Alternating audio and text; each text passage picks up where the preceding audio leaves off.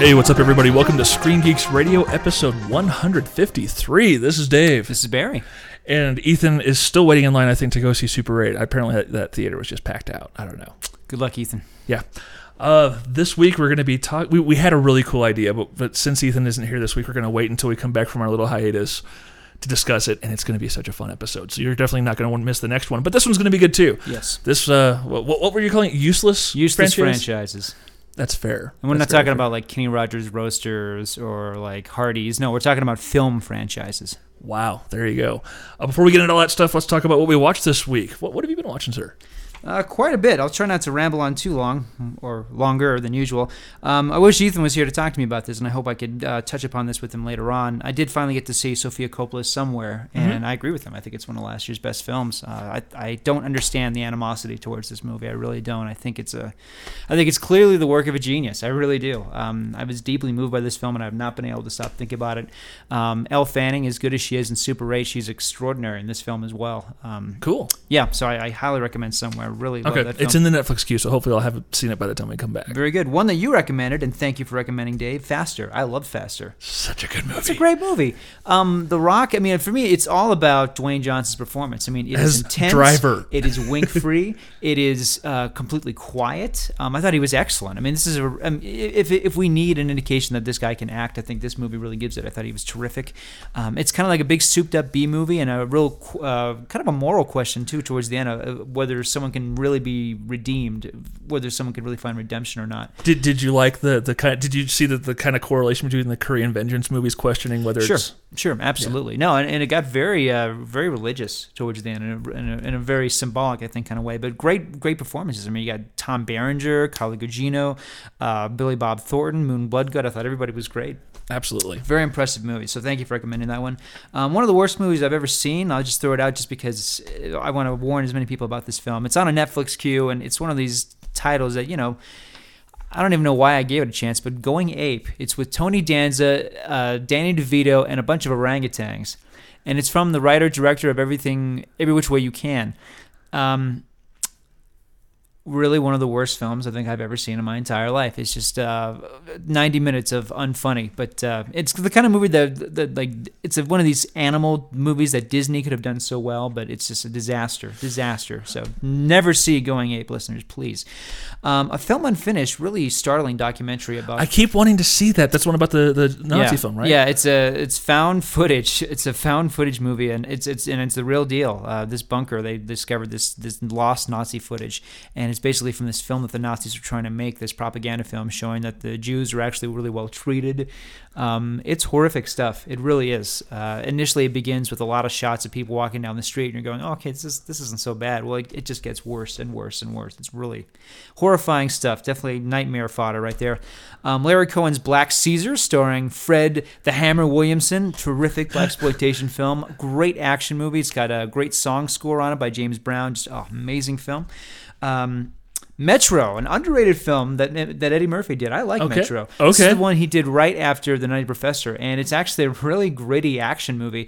The plot is totally Formula One, completely predictable story, but the action sequences are great. It's got a great San Francisco chase scene, and Murphy is excellent.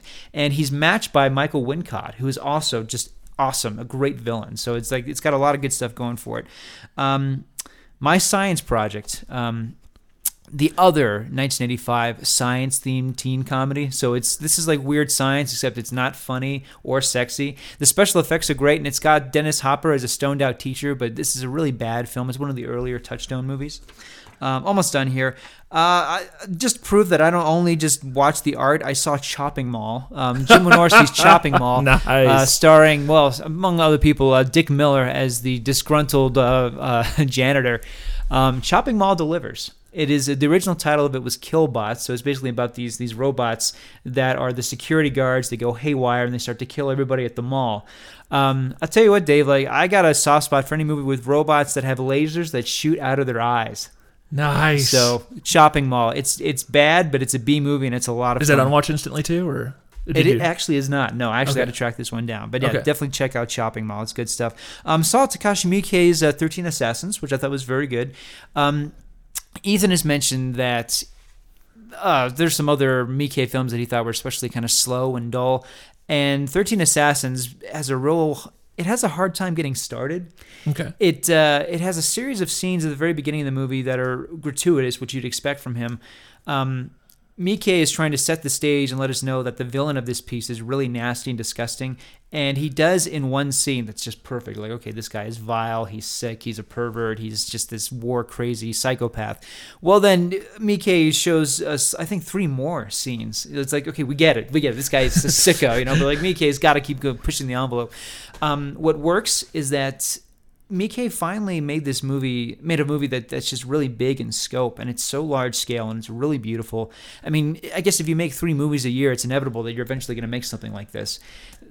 It's all about the action. And the last hour of this film is really extraordinary. I mean, it's as good as you've heard. It is blood soaked, it is action packed, it is jaw dropping. It's really amazing. So I definitely recommend it.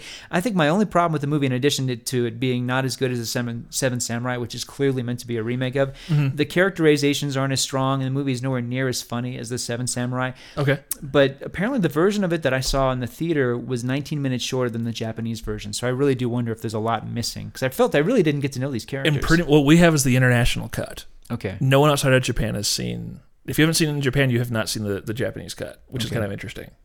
Yeah, because I would like to see those that whatever those 19 minutes are. Because I really felt like I mean the characters are clearly engaging, but I didn't really get to know them all that well. Fair So- enough. Interesting. Uh, uh, last two, uh, Woody Allen's Midnight in Paris, which is very good. I don't think it's up to Vicky Cristina Barcelona or Match Point, but it's definitely one of the better recent Woody Allen films. Owen Wilson is a real surprise in this movie. He really underplays it, and it's a great comic performance. He's very funny. The time travel aspect of the story is very underplayed. It- There's really no logic to it at all. It's more of just kind of a fantasy and fairy tale. The problem with the movie it's not so much a criticism as is an, as it is an observation. It's a movie very much all the jokes are about European history. So if you don't know who Salvador Dali is, you're not going to understand why Adrien Brody's performance is so funny. If you don't know Ernest Hemingway or Luis Buñuel, there's a lot of jokes that are all about them. And if you don't really know like your your French history or your literature, you might be a little lost. And he, and there and you know no question, there are even some jokes that I was like. I don't get it, you know, because it's it's a it's one of his most intellectual films. What works about the movie, it's about nostalgia, about how if we can go back in time to the period that we feel the most comfortable with, the period that we love the most, it wouldn't be as good as we remember. Because nostalgia is is not as good as we remember. That's what Woody Mhm. Allen's saying, and it's a really nice idea. The film doesn't feel completely finished. It feels like there's a lot at the end he still had to say, and that the movie still it just feels like it wraps up a little too quickly. That's it. It's a very good movie. It's very funny. And then finally, I get to finally talk about the Tree of Life. And of course, now that I finally get to talk about it, I really don't have anything to say about it. Everyone else has said it. well, everyone else has said it, and it, you know, it's just been such a build up to it finally opening up in Denver.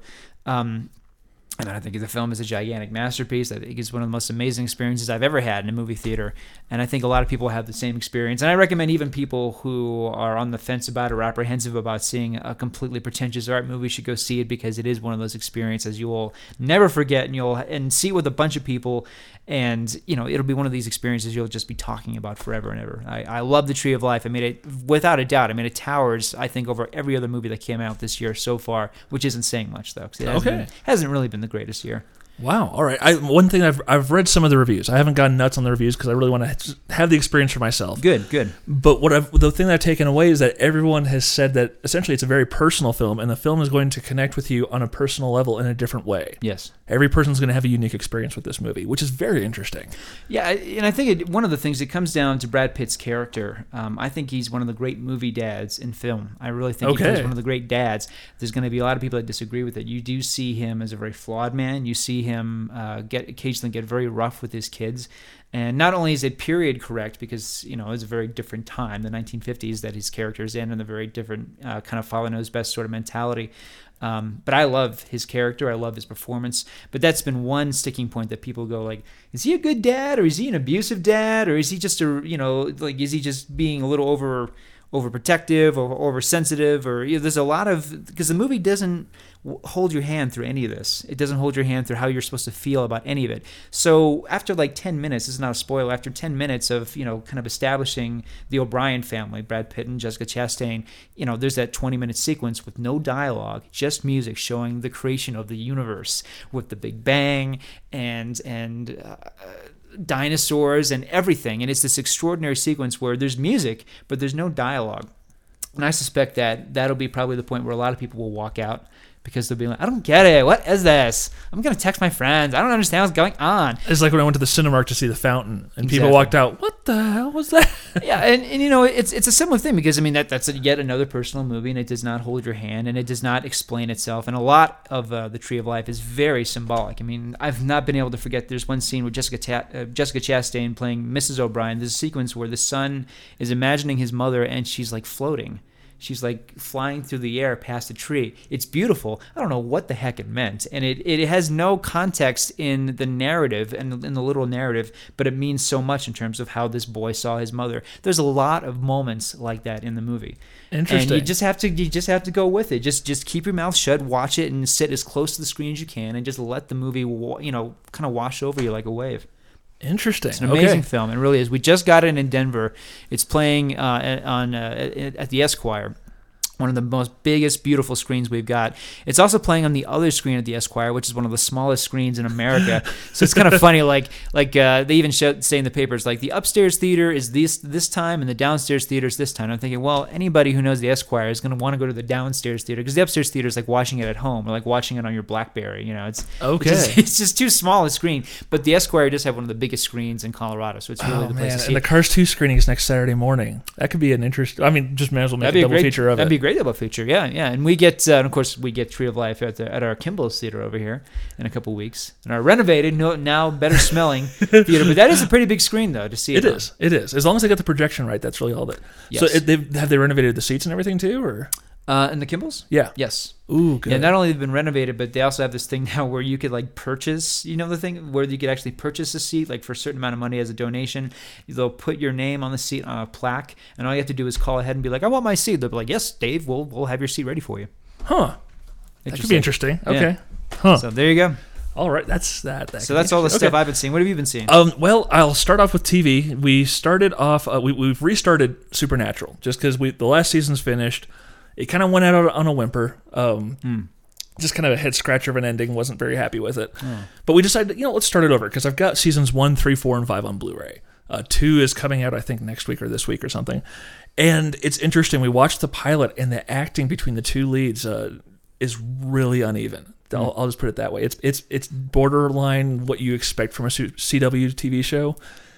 But here's the kicker: the rest of the show is incredibly solid. It is a solid tension-building horror film for an hour Wow. and it- it's it shows that they knew what they were doing from the beginning. And we watched the second episode as well, and it's very clear that in the first episode, Jared and Jared Padalecki and Jensen Ackles just really didn't have the the biggest grasp on their character because as soon as you hit that second character, it's okay. These are the characters that we know. So it, we're looking forward to keeping on digging through it. I think if you're going to watch it, watch the pilot because you need the setup, but know that the acting isn't representative of the whole show Okay. because starting in the second episode, it just start, it really it goes up by leaps and bounds, and suddenly they're they're inhabiting these characters and know who they are.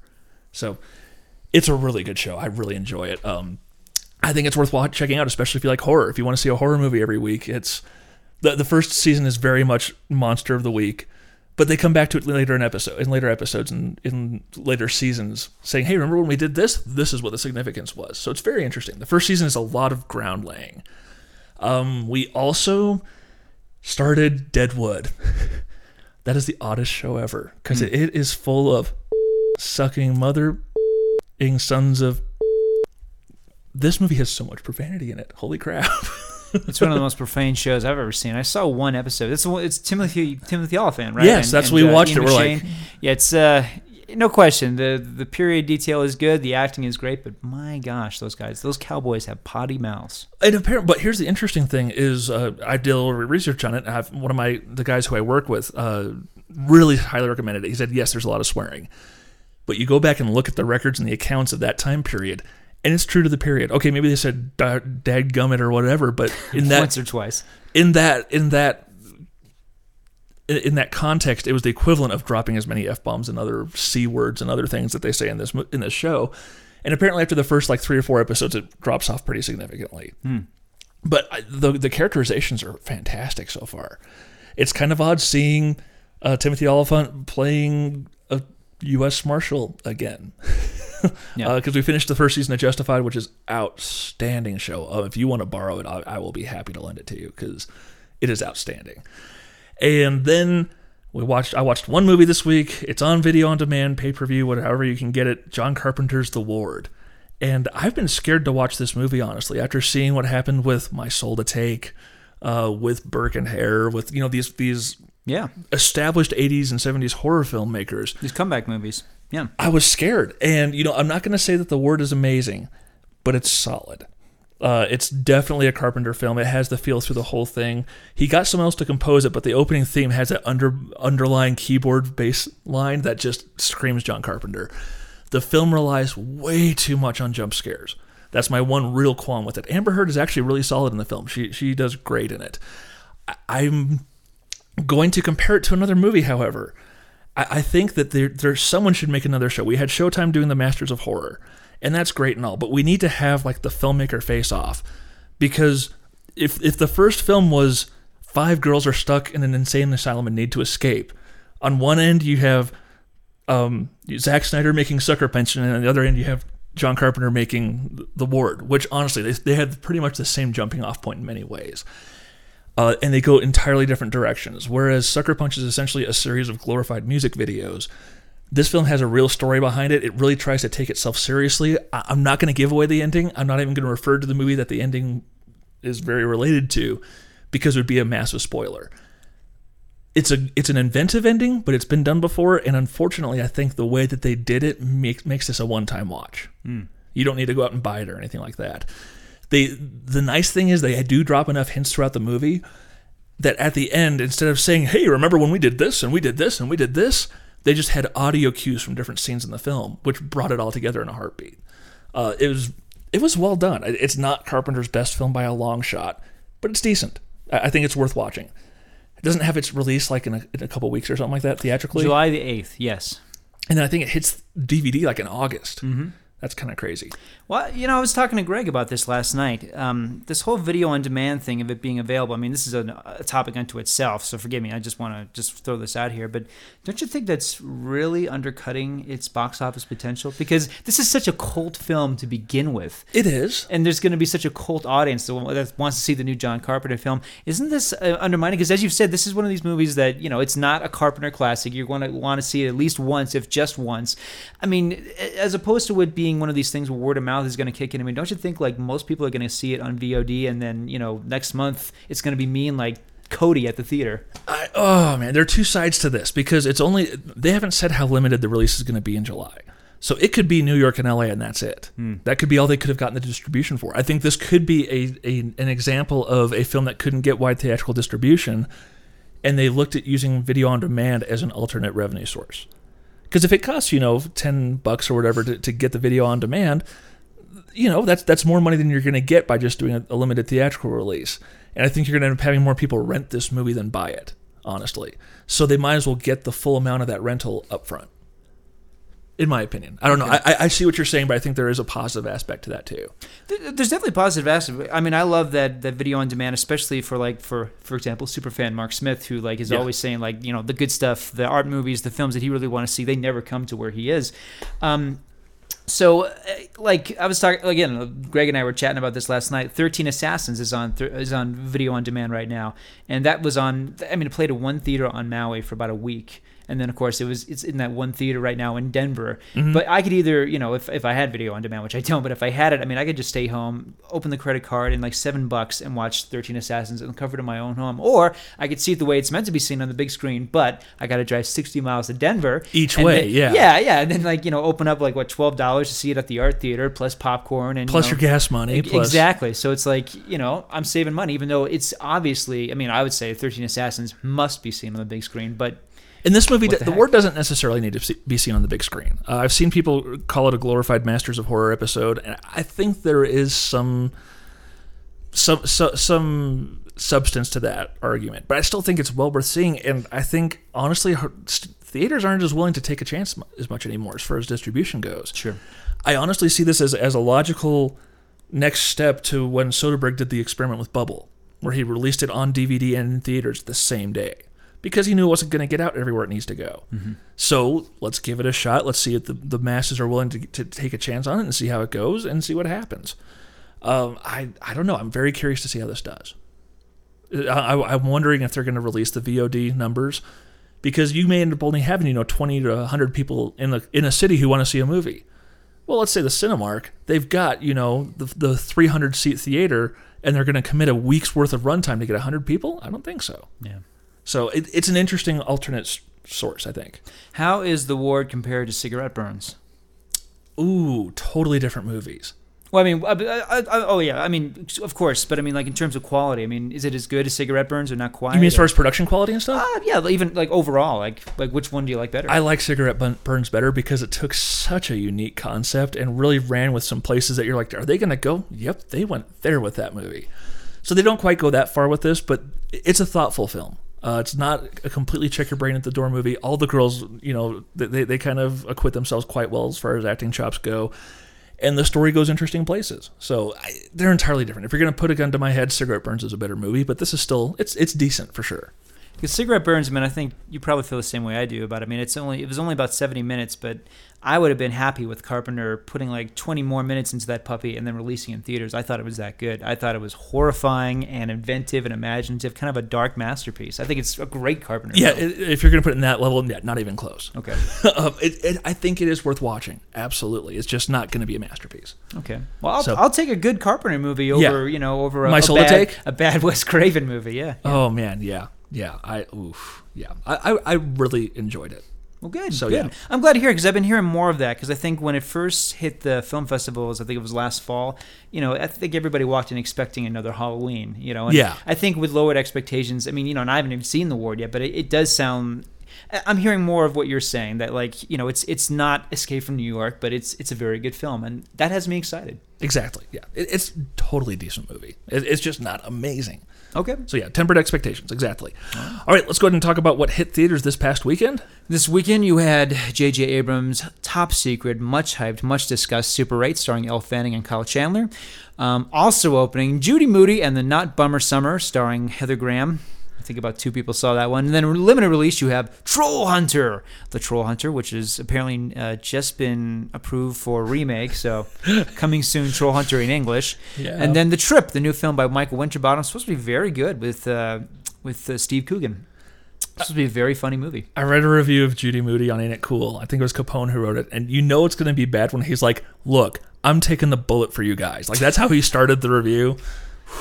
Well, I read, I can't remember where it was. I read a review of it, but they were saying that it's one of the most aggressively obnoxious children's movies in a long time. It's just like it's it's one of these movies that just tries to constantly remind you how hip it is and how up to the minute it is, and just really, you know. And I like a good children's film if it's good, but apparently this is just just Not insufferable. good. Yeah. So And you saw Super 8. I have not I seen saw it. Super 8, yeah. yeah. Um, I, honestly, as I've seen the trailers, I've been more interested in it. But there's a lot. It takes a lot of interest for me to go from I really don't care about this movie to I have to see it opening weekend. And it just didn't get me to that point, so I didn't get there this weekend. But you saw it. I did see it, and I'll say briefly, I think it's a good film. I don't think it's a great movie, and I think, frankly, because the genre aspect of it really hurts it. I don't want to ruin anything because it's just too new, and I'm sure there'll be people listening to this who want, you know, no spoilers. So I'm not going to give any spoilers. I'm not even going to say what genre this movie is.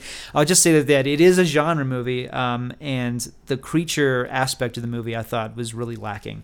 Um, I liked the fact that you don't see the creature for most of the movie. That was really nice.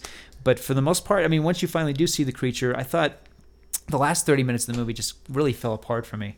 There's a, you know, even in something like this, you have to have something resembling logic, and there's there's just no logic at the end. It's really it's really kind of blatantly ridiculous. It feels really rushed, um, very clunky. It's a lot of explosions, and, and none of it really affect you all that much. And it has a final closing scene that's meant to, of course, evoke ET, like many of the scenes in the movie, but it just it doesn't doesn't do it for me. There, I want to say there are two great scenes in this movie that do make it worthwhile. One is the train crash scene, which is pretty amazing. It's a great sequence, and the other is there's a scene where uh, the main actor, I believe his name is Joel Courtney, and it's his film debut. He plays Joe, the main kid, and then Elle Fanning, who plays his dream girl. They're watching a movie in his bedroom, and it's one of the most moving scenes I've seen in a film all year. Uh, basically, they're they're watching an old old uh, uh, movie reel together, and she basically reveals this huge bomb of a revelation on him, and uh, the way it's acted by the two of them, it's so good. Um, the level of the the child acting in this movie is pretty much off the charts, especially by Elle Fanning, who I think is just uh, between this and somewhere is really going places. Um, all the stuff with the adults didn't feel very good. Um, Kyle Okay. Chandler, Kyle Chandler does a fine job, but I think his character is is as limited as all the other adult characters in this movie.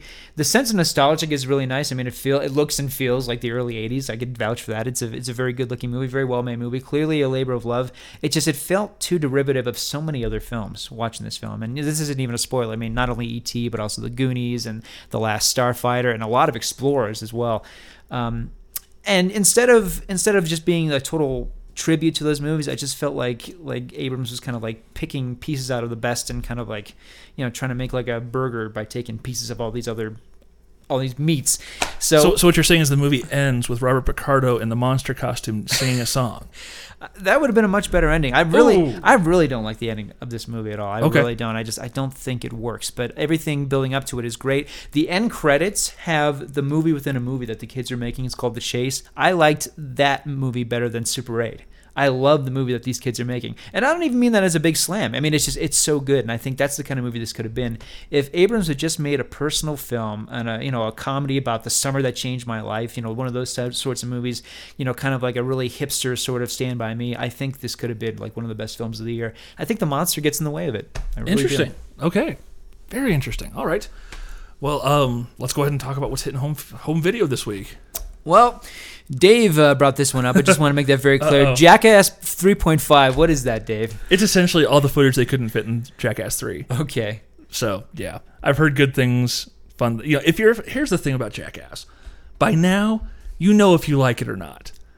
If you like it, you'll enjoy this. If you don't, everything I've heard is this is it's not going to do anything to change your mind. I mean, Jackass is very upfront about what it is, and so that's one thing I appreciate. It's not like you're ever going to get hoodwinked by Jackass unless they decide to, you know, let Michel Gondry make an art film out of a Jackass for Jackass Four or something. You know, th- th- that's the only way they, could like go the backwards. It's not like you're going to be tricked into watching a family movie and suddenly, you know, it's everything that's a Jackass. So yeah, Is there are there any celebrities that were cut out of the film version that I we're think gonna see on Spike Jonze 3.5? is in it more. Okay. Okay. Because yeah. Britney Spears was in the movie version, right? Is she? Wasn't she? Wasn't I mean I've seen the footage. I mean, was that not in the film? Oh, during the music video part, yeah, she like shows up for just a second. Yeah. Well, she's. There, I mean, I've seen the footage where she gets in an outhouse and they slingshot the outhouse, and she ends up with like fecal matter and stuff all over. You're over. thinking her. of Steve O. no, well, no. There's one with Britney Spears where Britney Spears It did must be a it. gag jo- joke or something. Like Okay, that. well, yeah. it's, it was like two minutes long. They showed it on I think Letterman or something. But huh? Anyway, Yeah. No, All no, that's that's definitely not in the movie. So yeah. okay, I'm sorry. Jackass 3.5. Also, Supernatural season two now on Blu-ray. Yes. So finally, I don't know why they're releasing season two after season five, but okay, I'm I'm happy with it. I'll get it. The concert film, Norm Macdonald, me doing stand-up. Yep, heard it's good. Have you seen it. his stand-up? I've never seen his stand-up. I've seen it once in a while. Yeah, it, it's pretty good. But there are a lot of Norman McDonald fans out there, and he hasn't done a whole heck of a lot lately. So I figured it's worth mentioning. He kind of reminds me of almost like Andy Kaufman. He's kind of like the anti-comedian comedian. Oh, totally. kind of like making a joke about how bad his joke is going, or like kind of making a joke about the lack of jokes he's doing. was, It was very he, was it the Shatner roast he was on? yeah. And, and he he was just yeah, it was just such bad jokes. Yeah, he was doing that really weird. Yeah, it was a really. You're right. Yeah, it was that really weird uh, bit where he's just just one joke that wasn't funny after another, and but but purposely so. Oh yeah, the, the the people on the dais were were dying about. it. They were loving it. yeah. Oh, and I watched the Hasselhoff roast this weekend too. Whew, that thing was brutal. Oh, very much so. Yeah, it was. Uh, I mean, it was hilarious. I mean, they, there were there were some serious pot shots taken that were brutally well, funny. and Hulk Hogan too. Like, wow, Oh, yeah. everybody's like, everybody's picking on Hulk Hogan. oh yeah, what was it? Whitney Cummings was was talking. What was it? Oh, she was talking about Jeff Ross, and and she's like, I wouldn't you if you were Hulk Hogan and I was Brooke Hogan. I was like, what? Aw, that one went wow, yeah, it cruel, was nuts. cruel, cruel, cruel. Yeah. Um, also, um, interesting lineup here. Uh, Rubber, which uh, just had a release in Denver very briefly. Now it's it's on DVD, and I've heard nothing but great things about Rubber. I'm looking forward to I this one. Have you seen it yet? No, I haven't. I really want to. And it played in Denver for about a week, but uh, Marty saw it. He highly recommends it. So Cool. want to check that out. Uh, one of the most hyped films of the year, and I think one of the most, probably one of the biggest disappointments, Battle Los Angeles with Aaron Eckhart. Um, I haven't watched it because of what you and Ethan said. I'm good. you know, some great special effects, and I think it peaks uh, probably about 40 minutes in, but it's just it becomes really redundant and overly preachy, strangely enough. And yeah, I'd rather just watch Independence Day again. More the truth. Or or monsters. Definitely, I'd rather watch monsters no matter what. Uh, let's see what else we got here. Oh, here we go. A real winner. Big Mamas, like father, like son. Uh, this will definitely be coming up a little bit later on when we talk about our main topic. Uh, Yes. Martin Lawrence is back, and this time he's bringing Brandon T. Jackson down with him. Brandon T. Jackson from Tropic Thunder. Yeah. So Oof. very unfortunate there. Uh, let's see, and then Hall Pass, which I've heard very mixed things about. My dad saw it, thought it was funny. I don't know anybody else who liked Hall Pass. I, you know, this is one of those movies where the entire just setup of the film predisposes me to not like it. So why would I waste my time? Okay, well, Farrelly Brothers, although that used to mean a lot more than it does now. Yeah. um, yeah, and then Red Riding Hood, of course, Amanda Seyfried, and Gary Oldman, which is the one reason I will see because Gary Oldman's in it, because I'll see anything that guy's in. Okay. But uh, yeah, Catherine Catherine Hardwicke, her first film since Twilight. Let me know how that goes for you. I, I will let you know. Yeah, I, I still, I still think the, I still think it's going to be that Amanda Seyfried's the werewolf. That's my prediction that the big plot twist is going to be, but I Yeah. could be wrong. We'll yeah. see. Yeah. Okay. Should we move on to, to news? Because I'm, I'm kind of good. yeah, right not now. the greatest, not the greatest DVD. Yep, let's do news. Um, let's just get the, the the interesting one out of the way. The Human Centipede Two has been banned in the UK. Which did you read the description of why? Yes, yes, yes. We yes. can't even mention it on this episode No, without going explicit. It's disgusting. I don't want to talk about the plot. well, here's the thing: the first movie, people people will argue it being a dark comedy, and you know what? I can a- ha- with enough perspective on seeing it, I can see the argument because it's such a ludicrous idea. When he makes the drawing of how everything's going to work, it's so crudely drawn out of like blobs that are supposed to be people. It's kind of funny, and I can I can see the argument. I may not agree with it, but I see the What argument. people find funny. this second one, I, I, I'm not seeing. And, I'm good. I'm I'm skipping this movie.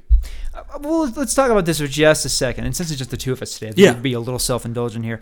Um, superfan Mark Smith. I'm just going to call him that for now Yes, on. Mark's, which- which Mark's, ha- Mark's a great guy, but he did. I I loved it that he that he pointed this out because it does because it is a conversation starter. He did Absolutely. say. Did you see on on Facebook? He posted, "Oh, Dave is going soft on us because you." Yeah, yeah, he posted it on my status, And, and. I thought, you know, on one hand, you know, of course, Mark is totally entitled to his opinion about this, but uh, I mean, I think that this is interesting because um, I think, I mean, I personally have a line.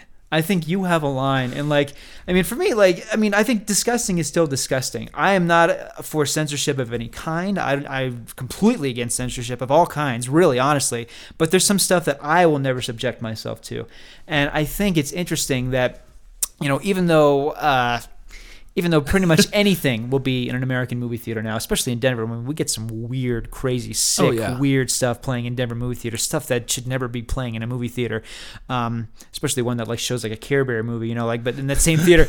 but like this is interesting that that for so many people, this is like okay, well, like we got to draw the line here. This this really is sicker than the first one. Tom Six really did go so much further. It's playing right into his hand though too. It really is. I mean, this is like great publicity for him. And for me, bottom line, I mean, all it comes down to is like this is genuinely sick. I really do think that without standing on like a moral high horse or anything, I think we can just honestly say, you know, this is this really never should have been made. This is really disgusting. You Yeah. can't defend this as art. Hearing the two, reading about the two scenes, it to me it doesn't matter whether it's the worst it gets or not the worst it gets. The fact that those two scenes are there mean, you know, I don't need to see this movie. Right. And and you're right, and you know it is totally playing into Tom Six's hand because he wants people to oh it's the most extreme movie out there and blah blah blah. You know I didn't know Hostel crossed the line until I watched the movie and afterwards I was like oh actually about 20 minutes into that movie probably I figured out that movie yeah Well, like the, the thing is, like to even talk about this movie mm-hmm. is helping its cause. Like, there- Absolutely. there, are movies that I mean I will not mention by name and I will not discuss on this side. Although, Of course, I'm sure Ethan will see them and bring it up. But like, there are movies that I will not talk about on this side because just talking about them, first of all, I mean, it, it does give them some form of publicity. And even like, I mean, for Pete's sake, even people saying like, "Oh, this is awful and disgusting, terrible." I mean, all it's doing is helping the opening numbers for this thing. It's going to be a midnight movie sensation. I'm sure it'll Oh, yeah. do really well because let's face it. I mean, they don't make a lot of movies like this anymore. Where it's like, I dare you to see this film. There Yeah, really we- aren't a lot we of don't movies have like a, that. we don't have Can- Cannibal Holocaust coming out Right, anymore. we don't have I Spit on Your Grave, the original. Like, Yeah. we don't have those kind of movies. So, like, when there are movies like this, where like the very notion of it is like you know the equivalent of like Texas Chainsaw Massacre, where the title offends people. You know, I gotta hand it to Six. Like, he really, he really is tapping into something that really hasn't been a part of the exploitation movie market probably in about 30, 40 years. yeah But yeah. uh, do we really want this back? I don't. I I'm, don't I'm fine without it. yeah I, I'm not going to be partaking of it I, I just think it's an interesting thing to show see just how far just how far over the line. Because one of those scenes would have gone over the line for me as it was. Having two of them, wow. Well, well, our good friend and uh, part-time uh, collaborator to the site, although he's he's so much bigger than us, uh, Christian Toto.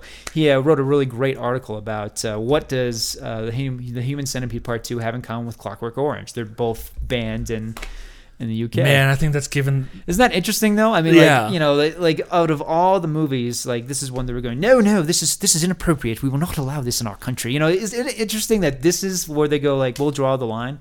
I think. Oh man, you know, I, I think Clockwork Orange had a very powerful discussion behind it, and and it Yeah. asked very important questions. I don't know that. Man, I really want to say. I don't know what this has to do with it, but I won't say the scenes because I again I don't want the explicit tag on this episode for this. Um, I don't know how you you're going to make an artistic statement with those kinds of things happening. Well, like you can, you can't. You know, like like let me let me just get really kind of playing devil's advocate here, but like you know, Pasolini Salò. That movie is about it's symbolic about you know about fascism and what the government can do to its people and but like do we need to see people eating excrement to make that point? No. Do we need to see people being raped in order to to to make an ex- expression about how people are raped and abused in society and life? No, no, you do not. But like that is the point that movie's making. That's why people defend Salò as brilliant. You know. Oh, so like Mr. Six, could he could say whatever the heck he wants. You I know, know. absolutely, know, you absolutely. know, but like- will never see Salò. Like. Likewise, likewise, you know, and same thing with like Hostel. Like, remember when Hostel came out? I mean, I've seriously read like scholarly articles in that movie saying like, well, the film is symbolic of Guantanamo Bay, and you know, it's about you know about about the the Bush years. Like, that's, I'm not seeing any of such that. crap. That's Yeah. such crap. But like, you know, that's you know, the thing is about horror films and fantasy films and science fiction movies. A lot of them do exist in kind of you know in metaphorical terms, so we can like put the baggage on the movie that doesn't it doesn't deserve and, Yeah. and doesn't really have really. See, I can make the, I can see the argument for Clockwork Orange because it's a film that truly asks the question: Can you force a man to be good? Before you can ask that question, you have to establish just how bad man can be first, and Right. then go to the other point from there. So I, I can see the argument there, but with this stuff, uh-uh, no. Well, Clockwork Orange is brilliant. I mean, Yeah. Stanley Kubrick's a genius. You know, I there's no argument there, and you're completely right. I mean, that movie has a point. I think um, if I know my film my film history correctly, it's it's it had everything to do with the fact of all these copycat actions that were going on when Clockwork Orange was in theaters, and that was one of the reasons that it became banned because it, was believed that the film was influencing people to to commit these copycat crimes. So it was considered well, you know, to have this thing in For the good of is dangerous. society. right? Yeah, for the good of society, we're going to keep you from from great cinema. fair enough. Okay. Um, wow. See, I knew that was that conversation was going to go a little while.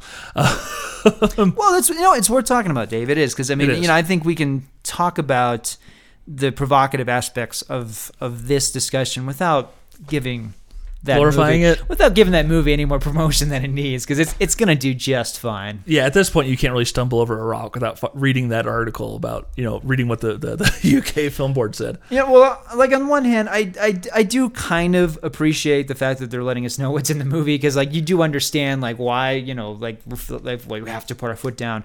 Um, but on the other hand, I mean, it's just you know, it's just it's it's just yet another foul thing out there on the internet. True, true.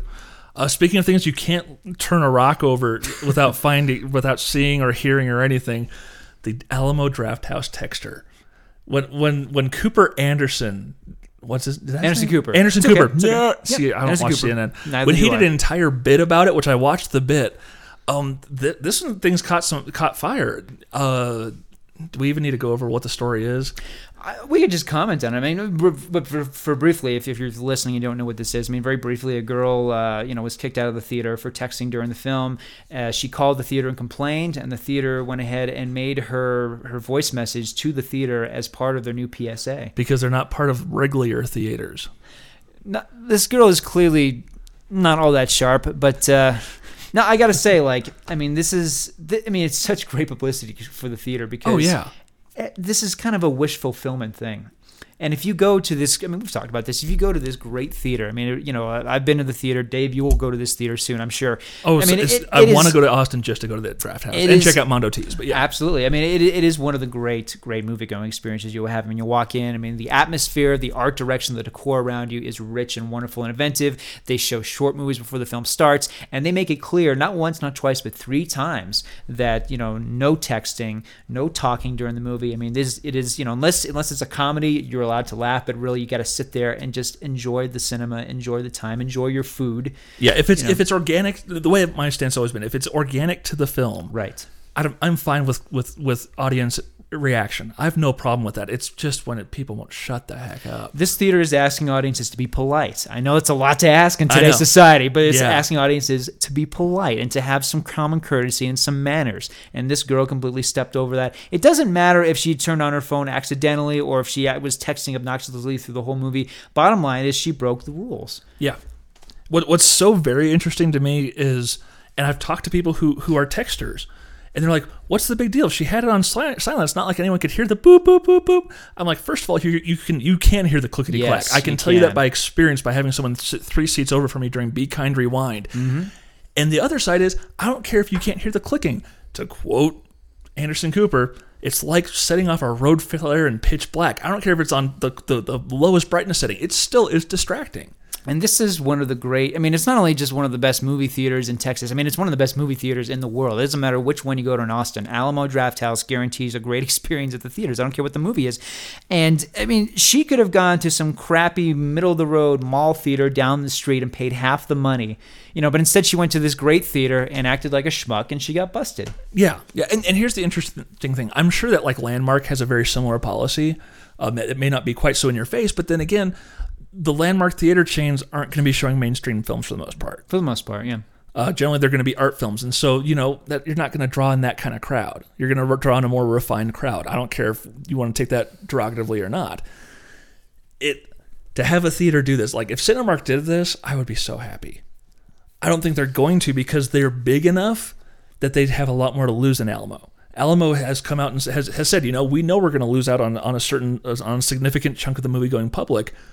We're fine with that, and they've made a success out of it. I don't know if you can make that a national chain and really pull it off. I don't know. I would love it. I would support that theater as much as I could. If if one opened in Colorado Springs, heck yeah, I'd go.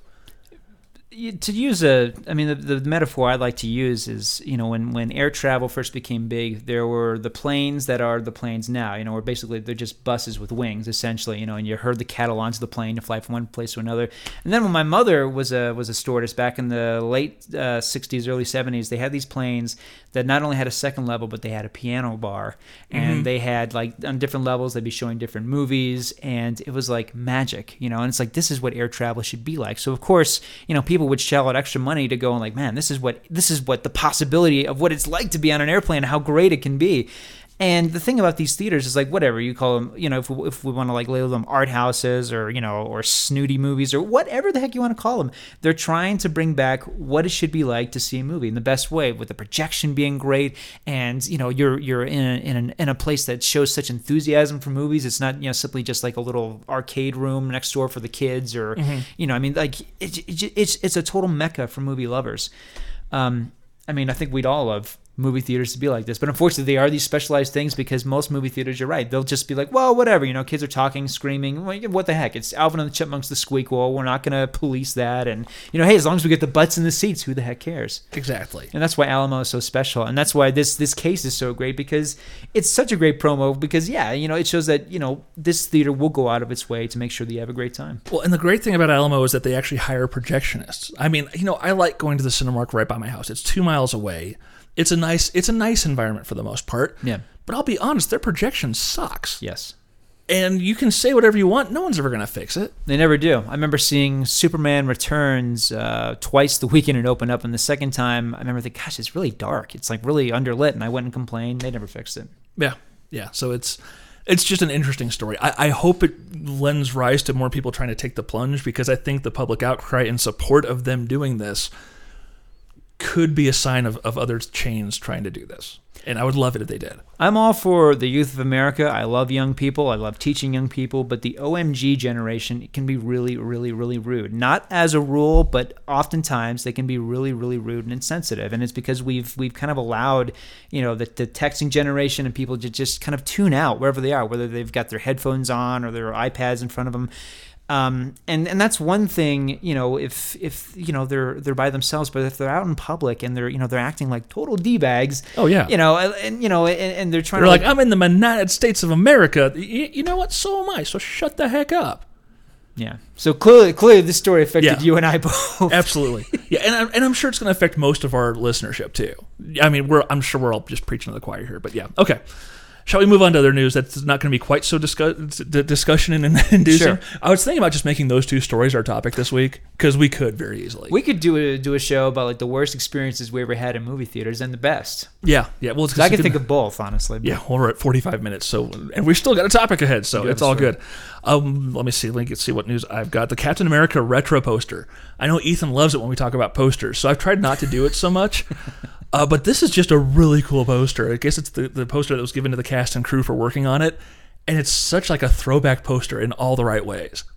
Like the shot, even when it's down to the shot of him punching Hitler, you know, you're like, I'm sure that's not in the movie, or maybe it is. Who knows? Who knows? But it's just so, it's just such a great nostalgia trip, honestly. I don't know why we don't talk about posters more. I mean, let me let me just like counter what Ethan says because like honestly, like at the end of the semester, I um you know whenever I teach my film classes, I always do a slideshow where I show all the posters of all the movies we watched, and I say you know like you know movie trailers are now an essential part of marketing a movie, but back like in the 40s, the 30s, 40s, 50s, 60s, into the 70s, like you know movie trailers were secondary to the posters. The posters were often the first time you know people got to see a movie, and sometimes posters would be all that would draw people to see these stinkers, you know. Mm-hmm. So like I, I think movie posters are really essential because you know it's it it is the studio saying this is how we're going to promote the movie, this is the vision of the movie, the idea of the movie we're trying to present, and I think like you know they could either be a better representation for the movie than than the trailer, or they can be the best thing about the movie sometimes. Yeah, it, I think a lot of it is because posters have become so generic hmm.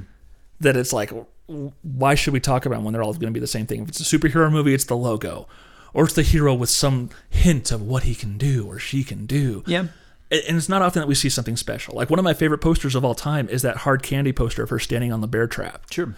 That's one of my favorite posters ever because it's just so effective. Yeah.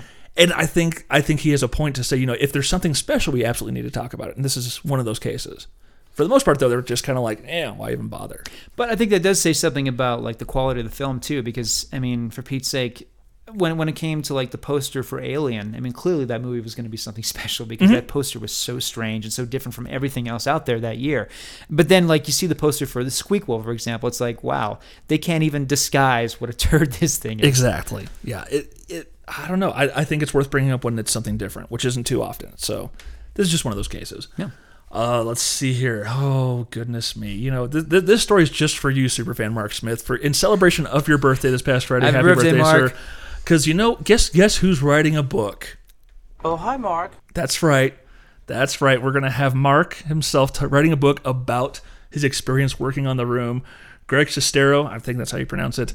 Uh, it's not an. It's not releasing until 2013, and I think uh, and someone brought this idea up. I think it was in the the slash film uh, article where I found this. They're saying, you know what? It's going to be so brutal that he's going to milk the, the room thing as much as he can before he nukes the relationship with Wiseau. I don't know. I'm curious. I think the room will still be relevant in 2013.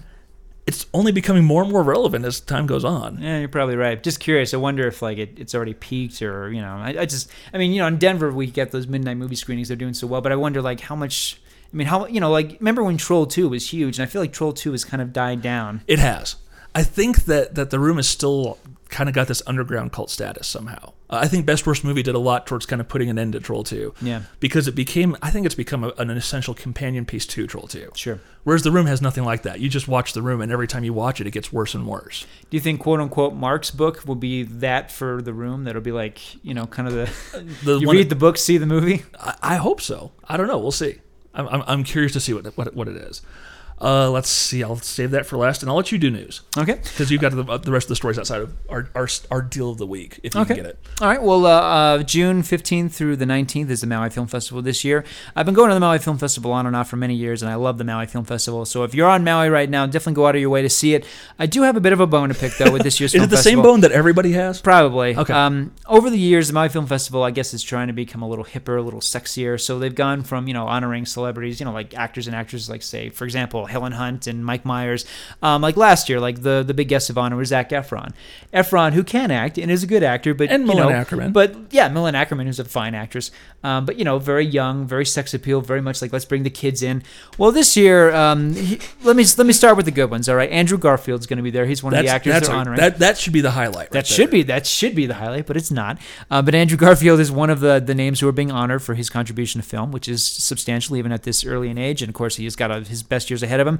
Uh, Jack McCoy, who is a legendary surf filmmaker, has made dozens of great films, uh, you know, showing surfers in action. Um, kind of strange. The two leads from Tron Legacy, Olivia Wilde and Garrett Hedlund, are being honored Really? for their contribution to film, which is seems a little early. And uh, you know, I love Tron Legacy, but uh, Did you see Country Strong yet?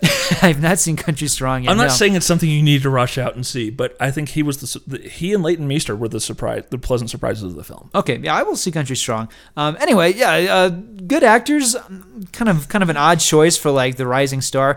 But then the big headliner this year. I mean, no question, they've made this the headliner. Um, being That's awarded, so sad. being awarded for her contribution to cinema as well as for her philanthrop, phil, philanth- Philanthropic. Philan- thank you. I don't like that word for her efforts. Uh, Megan Fox, Megan freaking Fox, who uh, let's see, between Transformers 2 and Passion Play and Jonah Hex, I mean, I think she's about done for Pete's sake. But she's being honored as like this this great contributor to, to cinema. You know, it's been a while since I busted this out, but I, I think that's pretty. Uh, yeah, that's pretty fitting there. you know, and again, I got nothing but love for the Maui Film Festival. I mean, just really quickly, I mean, what it is is they basically set up this this humongous theater in the middle of this golf course, and it's under the stars, and like get the they got speakers everywhere, and it's very drive-in movie-ish, where you kind of sit out and you know whether you got a blanket or a chair, and you watch it under the stars, and it's like you know really warm, seventy degrees at night, and it's just a magical, beautiful experience. And they also show films at nearby cinemas. Among the films that are on the roster this year that they're going to show, Submarine, which I can get behind, great film. Um, Tom Shadyac's film Am, uh, The Future, the new film from the director of uh, Me and Everyone You Know, uh, Another Earth, which was highly acclaimed at this year's Sundance Film Festival, Beginners, Christopher Plummer and, and Ewan McGregor, supposed to be really good comedy. Last Night, an erotic thriller with Keira Knightley, Eva Mendes, and Sam Worthington, and Another Earth, as well as uh, Page One. So, like, no question, good lineup this year. It's definitely worth the time, definitely worth the money, definitely worth going to the Maui Film Festival. It's always great. I worry that next year's guest of honor is going to be Charlie Sheen. Ooh. Anyway, I'm a little I'm a little worried about the the lineup of guests because like you know when I first started going to the film festival, I mean it really was like I and I can't say that I know for certain if they've had him, but like for example, it would be someone like Michael Caine or Sir Anthony Hopkins, you know, like like like giants, you know, they would Yeah. or or they would get someone like Mary McDonnell. But um I was a little disappointed when I saw that Megan Fox was the headliner this year, Yeah. honestly. Because that's a really good lineup otherwise. Although, yeah, otherwise it's it's solid. And Andrew Garfield, considering that he's going to be Spider-Man next, and considering Yeah. that you know he just did the Social Network, he should have been the the Red. Riding trilogy and all this other stuff. Yeah, Absolutely. very gifted actor. Yeah, so it's very. I found it very strange that they go with uh, Megan Fox, who's like the Pamela Anderson of acting. So Well, it's just like us. I mean, you know, I know we love the Starz Denver Film Festival, but they've programmed movies that that we've thought have been crap. sure. Doesn't mean we don't like it. So, but, but they thing. have managed to get like you know the likes of Sean Penn, Ed Harris, Morgan Freeman over the True. years. You know they've never been like, let's get that girl from Transformers. You know that'll bring the kids in. You know, I would I could see Keith bringing her in and then airing Jonah Hex as part of the watching hour that week just to really. Well, yeah, yeah, exactly. Well, you know, it's really weird. It's like, I mean, you know, when you consider who the tourists are who go to this thing, because you know, obviously, you know, Maui has such a, you know, such a thing for the tourists, and I mean, mom and moms and dads who go to this thing. I mean, like, I would, I would imagine they'd want to meet like Andrew Garfield or whatever. I can't imagine them being like, oh my gosh, my son loves you. Let's take a picture with Megan Fox. Yeah. Uh, anyway, You, So you, I'm- you bring up the whole projection outside thing. I saw a thing on Craigslist, totally random thing. Sorry, but they had a there was this guy selling a thing. It was like a 32 foot by 14 foot inflatable screen with a 10 channel surround sound and like an 8,000 lumen projector. I'm like, if I hit the lottery, I'm buying a setup like that, and we're gonna do like a Screen Geeks summer series, like out at Cottonwood Park or something like that. yeah, Oh, that would be so much fun if we had something like that out here. But that'd be a lot of fun. Megan Fox. Megan Fox. And you know, I and I'll end this that that just by saying like, please don't don't misunderstand me. Maui Film Festival is one of the best film festivals in the world. I went last year. I've gone a number of years. I, I, I started going when I was in high school. It's so much fun. It's, just a head scratcher decision. It's worth the time. It's worth the money. This year's headliner, yeah, it's a bit of a head scratcher. So I'm just, you know, I don't mean to criticize the film fest. I got nothing but love for it. And if you're able to go, it's the June 15th through the 19th on the island of Maui, obviously. Cool. What else you got? Uh, let's see. One of my last stories: the Twin Peaks Film Festival, another film, uh, another festival this year. The Twin Peaks Festival, which takes place in North Bend, Washington, from August the fifth through the seventh. Kick-ass year this year. Great lineup. Um, let's see. They've got Sheryl Lee, of course, who's famous for playing Laura Palmer. Sherilyn Fenn, uh, who came last year, is also returning this year. Lenny Von Dohlen, who uh, Lenny Von Dohlen rarely seen in public. Lenny Von Dohlen, of course, probably best known for being the star of the cult film uh, Electric Dreams. He was also a very pivotal figure in uh, in the Twin Peaks series. And Charlotte Stewart, who in addition to being a cast member of Twin Peaks, is also the star of Eraserhead. They're good at the moment. They are the headliners. They're continuing to establish uh, who's going to be there this year. The Twin Peaks Film, uh, not only film festival, but just a festival in general. A lot of fun. I mean, there's a cherry pie eating contest. There's there's activities and there's Q and A's and there's film screenings. I think this year they're screening Blue Velvet, um, as well as tours of all the places where the television show was shot. The Twin Peaks Festival, North Bend, Washington, August 5th through the 7th. Go if you can. And It's what's the website for it? I believe it's just twinpeaksfest.com, if I remember cool. correctly. Right on. So. Cool. All right. Do you have anything else? Uh, last one, a film that Dave and I saw and really liked a lot called Attack the Block is apparently getting a wide, quote unquote wide. I'm not sure how It's wide. a, it's a platformed release. it's starting in New York and LA. okay, and that uh, starts on uh, July the 29th. Yes, and then apparently it's going to expand out from there. And uh, there's actually going to be another preview screening on Wednesday around the country. Uh, I actually have a story up about this at ScreenGeeks.com. I have a link to the GoFobo page. Uh, the Kicks 40, the 43 Kicks people are putting on a good chunk of them. So yeah, it's it's worth checking out if you don't want to wait. Check it out. I mean, I think this is the equivalent of Tremors. It is a horror movie. It is scary, but it is fall down funny. It's got great characters. It's got great action. It's got a great monster. There you go. Great monster movie. And Check the final out. story I have of the week, we actually have a deal of the week. If you can find it, I'm guessing by the time I publish this, even if I publish this Sunday afternoon, uh, you're, you're going to have a hard time finding this. However, Target this week is offering the Back to the Future trilogy on Blu-ray for 15 bucks. So five bucks a movie for a new transfer, new like a two-hour long documentary about the making of all three films and the stuff, the footage with Eric Stoltz and all kinds of stuff. I mean, for 15 bucks, you really can't go wrong if you can find it. That's amazing. I'm sure they're sold out by now, but who knows if they're going to get more in the stores or not. Check it out. Yes. So let's take a quick break. We will come back. We'll talk about the most useless franchises we've ever seen, at least. And uh, yeah, we'll just have a, a heck of a good time. We will be right back.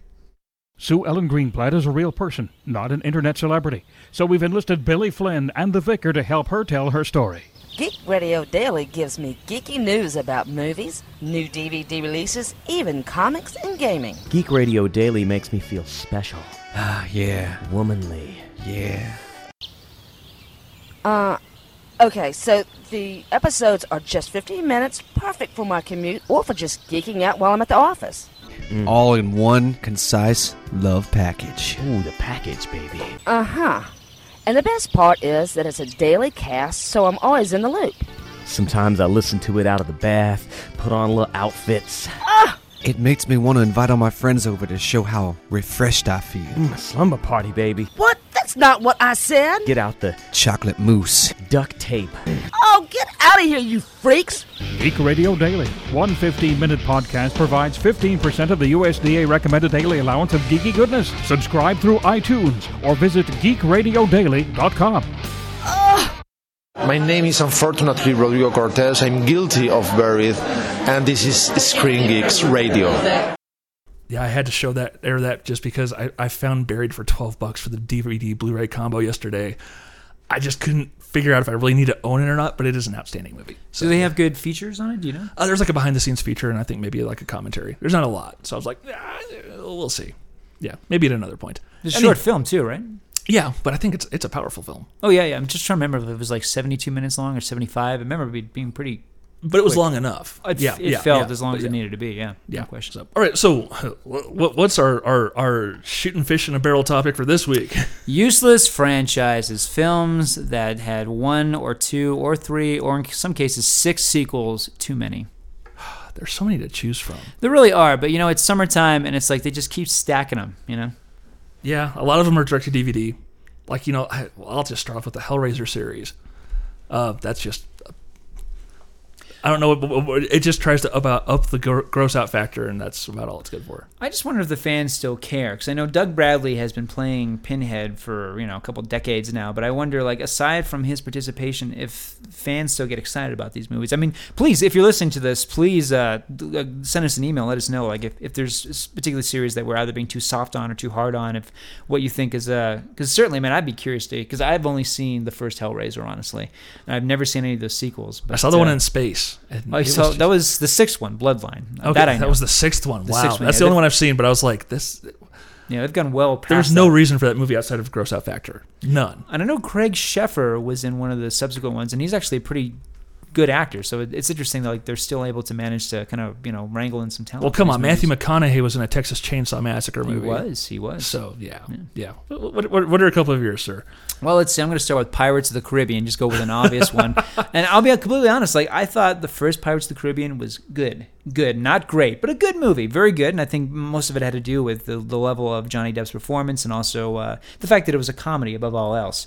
Um, I did not like any of the sequels, honestly.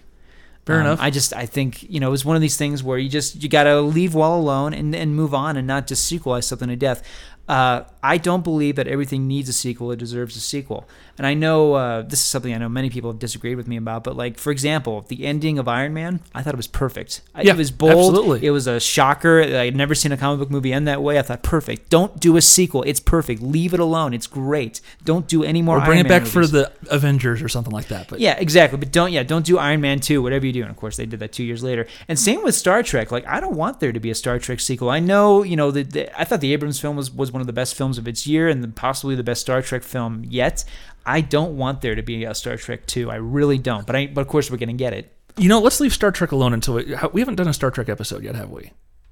Not in some time. Okay, I, I don't like, think like so. talking about the entire film series. I don't think so. No. Okay, then we're going to leave Star Trek alone for the time being. We, we should do that this summer, though. Yeah, because yeah. I think that's an interesting discussion to have.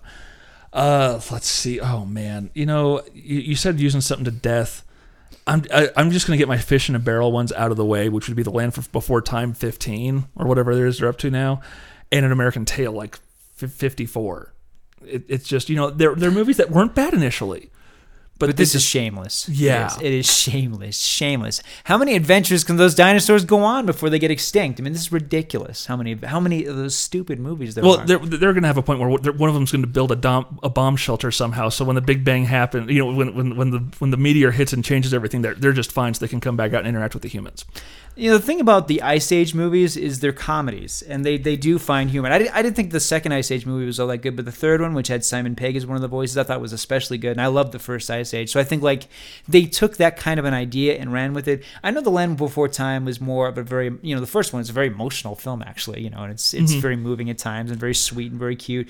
But these sequels, like I swear, they're just babysitting fodder. You know, you Yeah, just put it on so your kids have something to watch while you're like going outside for some smokes. I'm not a parent, obviously. Yeah. But like you know, that's that's what they're for. There, there, there's no other reason for there to be a nine or ten or however many of these Land Before Time movies there are. Okay, you know, I'm gonna I'm gonna blow my proverbial wad before this thing's even over because you bring up babysitting fodder. Is there any worse or more egregious use of this than the Disney direct-to-video sequels? Hmm.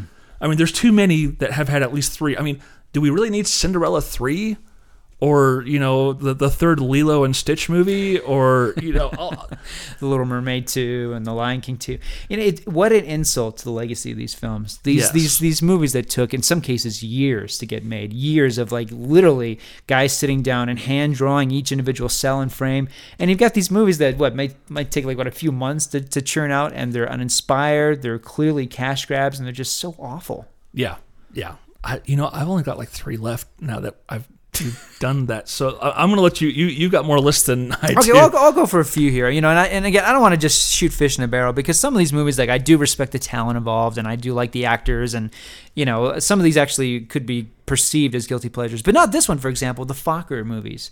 The Focker movies. I thought Meet the Parents was fine as it was. Not a great movie, not a comedy classic like everybody said it was, but it was funny. It worked. And you know what? It was a comedy with Robert De Niro that was actually really funny, and he was really funny in it. You can't say that about a lot of other films subsequently. You mean the Godfocker isn't a funny joke? Oh my gosh. Like Meet the Fockers was desperate. I don't understand at all the appeal to, of that movie. I really don't. I, I didn't think it was that good. I thought Barbara Streisand and Dustin Hoffman were wasted. I, I think I laughed like once or twice, but just really obvious, obvious plotting, really desperate. And Little Fockers. I mean, it's just like, it's got to the point where it's almost like one of those Cannonball Run movies. It's just an example. It's just an excuse for all these guys to get back together, have fun, have a few, you know, uh, scenes for the outtake reel, but like there's no movie. People would rather watch the outtake reel. Absolutely. Yeah. Yeah. Uh, Big Mama's house. You know, I gotta say, like, I'm one of the people who would defend Big Mama's house because you know it was it was stupid and predictable and seen it before, but it worked. And I thought Paul Giamatti was really funny as Paul as as Martin Lawrence's assistant, um, his sidekick rather. I thought that movie, you know, even though not a great movie, but it worked. It worked for what it was. I did have the misfortune of seeing Big Mama's House 2, which was dreadful, dreadful, dreadful, awful, embarrassingly bad. And then the sequel, which I have not seen, even though it does star Brandon T. Jackson, who we know is funny. Um, but I think Martin Lawrence does need to move on. I You think? Really do. Because he, he actually does have talent. I mean, look at the movie Life. Look at his work in like in the first House Party movie. He really he's a very good, skilled comic actor. He really is.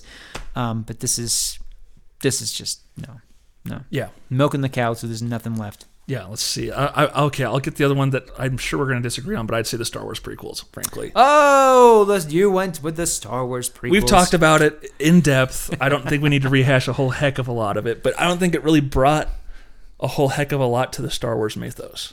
I think it did, but I think it brought stuff that n- not everybody's happy about.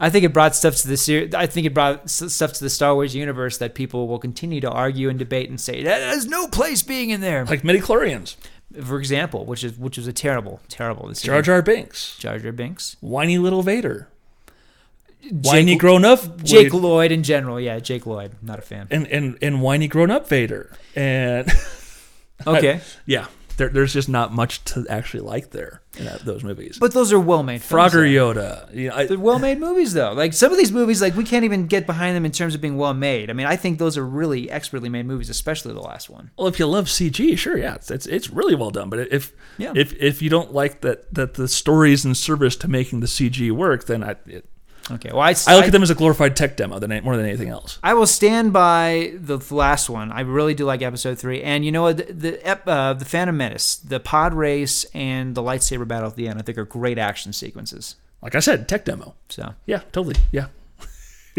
what the heck? I mean, you know, like what we get to stand behind the Fast and the Furious movies as like great example of drama and acting and characterization. No, they're, you watch those movies for the action sequences, and I think in tho- in that way those movies work. Don't you think?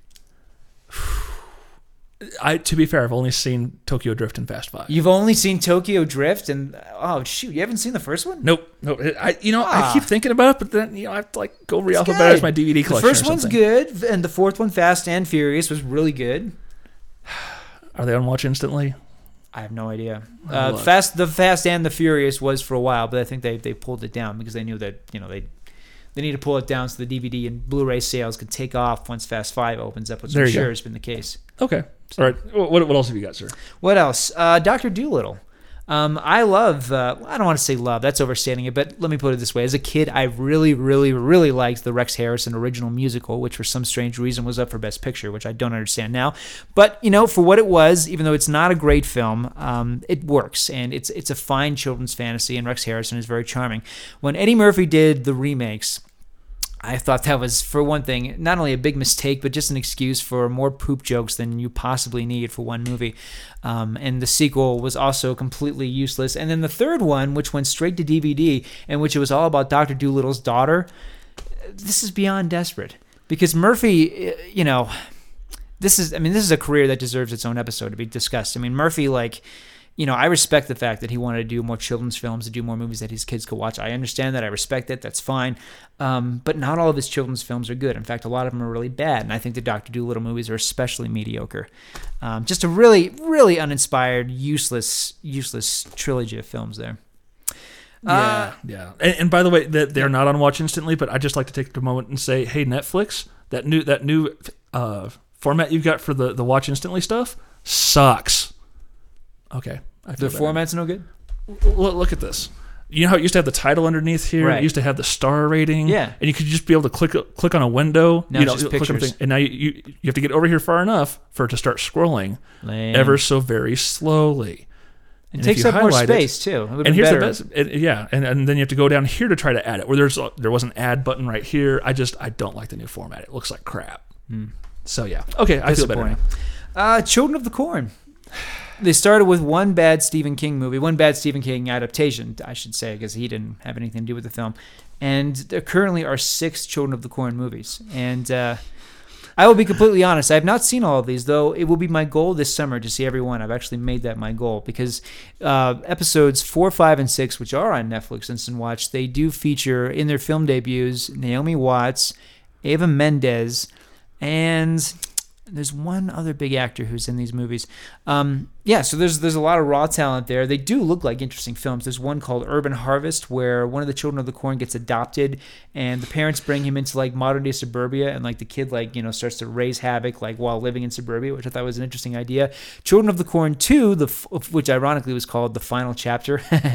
uh, Children of the Corn Two, believe it or not, it has a lot of state of the art CGI or what was state of the art back in 1991. Apparently, a lot of like effects like the Lawnmower Man. So I've always wanted to see the second one.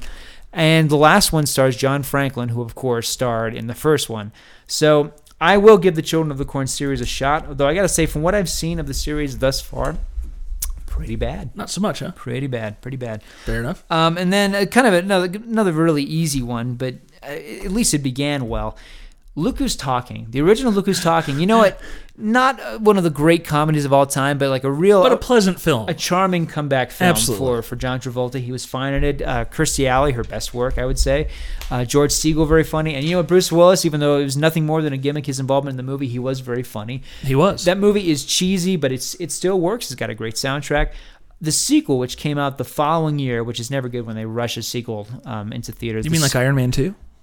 Like Iron Man 2. Although Iron Man 2 is Citizen Kane next to Look Who's Talking 200, where the other baby was voiced by Roseanne Barr. They had another baby voiced by Damon Wayans and a toilet, a toilet voiced by Mel Brooks. I've seen this. It's dreadful, dreadful, dreadful, awful, disgustingly bad. So bad. It, it ends with this climax where the apartment is on fire and the kids are, the little babies are stuck in this roaring fire. And it's supposed to be like, I mean, this is awful. It's terrible. And there's a, a pee pee in the potty dance sequence because they're so happy when little Mikey finally actually uses the bathroom. It's just, this is one of the worst, worst of sequels. And then, you know, they did the, the film after that, which is slightly better, which isn't saying much, where this time it's the animals who are talking and voiced by Danny DeVito and Diane Keaton. Look who's talking now, which is the film that, that John Travolta did right before Pulp Fiction. So this is like seeing like how low he could fall before he climbed all the way back up to the top and became one of our biggest movie stars again. And we need to mention that the, for our criteria for this is there have to be at least three movies in, At the, least in the series. So Speed Speed Two Cruise Control won't be involved here. You know, I like Speed 2 Cruise Control. I cannot get behind, however, Miss Congeniality 2 Armed and Fabulous, which I thought was one of the worst films of its year. Fair enough. Fair enough. Um, I will throw out. You know, I, I went to Star Wars. I'm going to throw out the Matrix too because this is one I think it bears mentioning, but I don't think we need to do a full episode about it. Um, the first movie I think I thought was phenomenal. I think it brought a. I think it, if you wanted to look for it, it brought up a lot of philosophical questions. It brought up a lot of stuff that that it was more than just an action movie. And then the Matrix Reloaded happened, and we realized that the, the, the Wachowskis had no clue what they were doing after that first movie. As much as they say, no, we meant it for it to be a third, a, a trilogy. No, there's no way. I think Neo flying at the end of the first Matrix was a gag. It was a really cool visual to end the movie. We didn't need two movies of Keanu Reeves flying around like Superman. We really didn't. And it just shows that, you know, just one of these things like, well, be Yeah. careful what you want. Be careful what you ask for, fanboys, because we clearly, you know, the idea of the Matrix sequels was so much better than the actual Matrix sequels. Absolutely. And, you know, it, it's kind of like you were saying with Star Wars. I mean, there's things to like, especially about Matrix Reloaded. I think the Burly Brawl has kind of aged not so gracefully, but that freeway car chase was amazing. I think it still holds up. Sure. But the movie's bad. Yeah, and likewise, there are a number of sequences in the Matrix Revolutions. Was that what it was Yeah, called? Yeah. yeah. There's a number of scenes in it that I really, really like a lot, just in terms of their visceral quality and how well they're staged, and you know, and some some moments that are very nice. But uh, Not a great movie. I think uh, the the biggest downfall of these films was that they were trying to live up to the philosophical hype that the first one built. Whereas, you know, it, they very it's very entirely possible they had all three flam- films planned out and they're like, "Oh no, we need to make this more philosophical and put mumbo jumbo in there."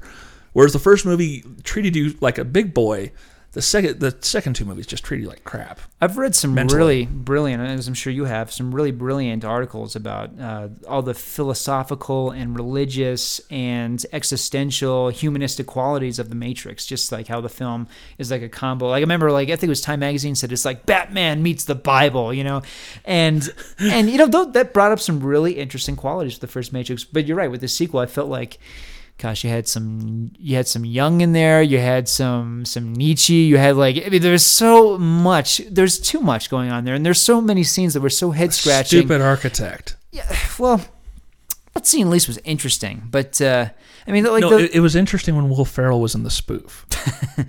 I liked. Um, no, I didn't actually like. I, uh, I was thinking of the scene where Monica Bellucci seduces Keanu Reeves in the bathroom, and like there was supposed to be in one of kind the least sexy scenes in film history. which is really bizarre when it's those two and it's not sexy. But yeah, yeah, like like there's it was one of the many scenes in the movie that was supposed to have all this this this meaning behind it, and it just and it, and like the thing is, you don't even care to do the research. You don't even care to wonder like what what is this based on because it, was just so muddled and uninteresting. Well, and, and, and this is one of those things where it was it's the, it's the same correlation as Star Wars. I saw Star Wars one four times trying to like it. The second one I saw on DVD, and the third one I saw in a bootleg my boss gave me. In with the Matrix, I saw the Matrix four times in the theater, but I loved it every single time. Sure. Matrix Reloaded, I saw once on opening morning. I saw the second screening because while the theater opened and everyone was going one way, me and like three other people went the other direction to the other theater and got the prime seats. And that was it. And Matrix Revolutions, I saw, I want to say two or three years after it came out on DVD.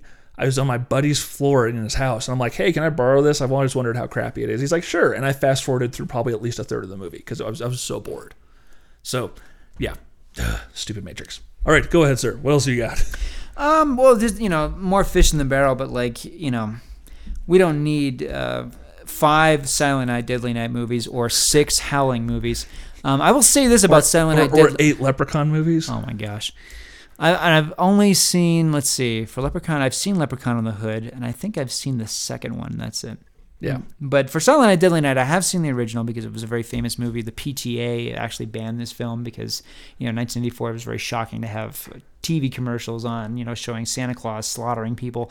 Um, so it was this very famous banned movie, uh, became a huge sensation on video cassette. So they made all these sequels uh, leading up to the fifth one called Silent Night, Deadly Night 5, The Toy Maker, starring none other than Mickey Rooney. but probably the most famous aspect about these movies, just to kind of give you an idea of how desperate they are, the second Silent Night, Deadly Night, more than 80% of the movie is made up of flashbacks from the first movie. What a ripoff. Oh, Yeah, awful, awful, awful, awful, awful. Um, and then to go back with another one, kind of like Look Who's Talking, where the first one, you know, even though it's not a classic comedy of, of any kind, but it's certainly a very good, solid comedy, is Rush Hour. I thought the first Rush Hour was really great, really yes, funny. I thought Chris. Tucker was in very good form.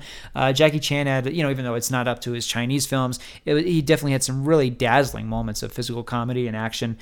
Um, I'm not a fan of the sequel at all. I don't like the sequel. Um, one I love Don Cheadle in the sequel though. I barely remember him being in that movie, but you're right. He was in the sequel.